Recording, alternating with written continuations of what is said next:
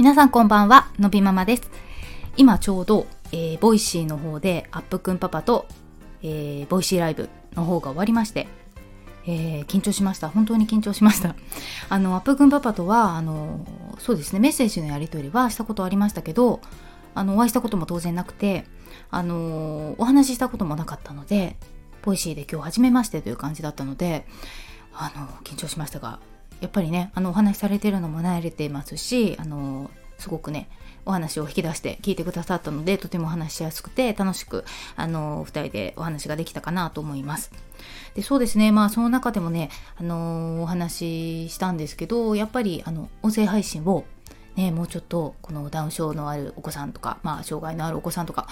のあのチャンネルがこれからこう増えて盛り上がっていったらいいよねみたいな話もしてて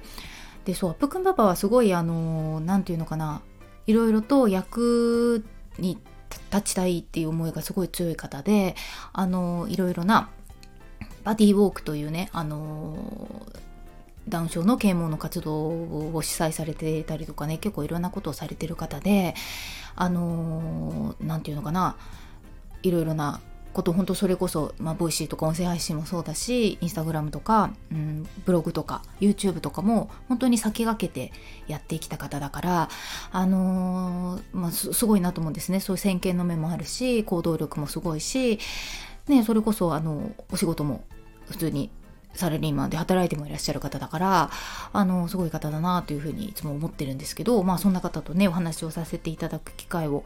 いただいてチャンネルにね出させていただいてとても光栄だったなと思いますし2023年の、えー、いいね締めくくりに今日ね私あの仕事納めだからちょうど本当に いい仕事納めになったなというふうに思っています。ね、でまあ今年本当にこのスタイフを始めて半年だったんですけど結構いろいろなことがあったなっていうふうに思うしあのー、そうですね。あのなんだろうな。なんだろう。やっぱまあやってみたから自分のためになったこととかも多いなと思うしあのいろいろな方とのつながりとかね昨日も言いましたけどそういうこともあったので本当に良かったなと思っていてまああのいろいろなことにチャレンジしてみるとやっぱり思わぬいいことがあったりとか思わぬ展開があったりとかっていうのはあるんだなっていうのを今なんかすごい思っているのでまあ今年はまあいろいろね昨日も言っていいことも悪いこともいろいろあったけれどあの来年はまたあのいいことも悪いこともあると思いますが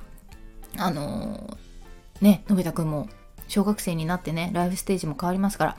えー、いい年に、ね、なればいいなと思っています。そうですね。で皆さんあれでしょう年末ですけど大掃除終わりました？私ね全然終わってない。どうしよう。だけど 大掃除大掃除をするっていうよりあのコツコツとちょっとずつきれいにしたいタイプでそこそこ綺麗にはしているつもりなのでまあでもね思い切ってちょっともうちょっと物捨てたりとかねちょっといつも手届かないところやったりとかね隅っことかねちょっとやりたいなーなんて思ってるんですけどまあ明日からお休みなので少しやりたいけどね短いね今年。休み結局実質みたいな感じですけどまあ少しお休みなので、えー、ゆっくりしたりしつつね。